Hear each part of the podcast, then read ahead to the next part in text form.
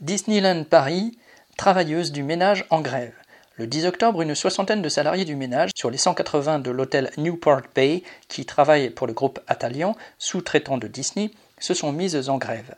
Avec le soutien des syndicats CGT et FO, elles dénonçaient leurs conditions de travail qui se dégradent et les bas salaires. La direction d'Atalian n'ayant pas remplacé les départs qui ont eu lieu durant la fermeture du parc, la charge de travail s'est encore accrue.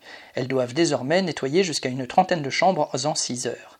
Comme il leur est impossible de terminer dans les temps, elles font souvent des heures supplémentaires non payées. Leurs journées de travail sans pause, même pour aller aux toilettes, peuvent atteindre 10 heures pour des salaires ne dépassant pas les 1100 euros. Beaucoup doivent faire face aux brimades permanentes de leur hiérarchie. Pour tenter de briser la grève, des cadres de Disney ont été réquisitionnés pour faire l'entretien des chambres.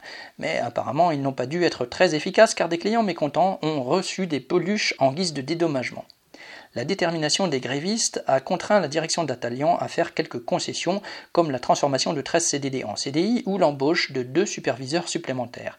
Mais celles-ci ont été jugées insuffisantes par les travailleuses mobilisées qui poursuivent donc leur mouvement. Le groupe Atalian, qui a réalisé 2,8 milliards d'euros de chiffre d'affaires en 2020, a largement les moyens d'embaucher et d'augmenter les salaires. Correspondant lutte ouvrière.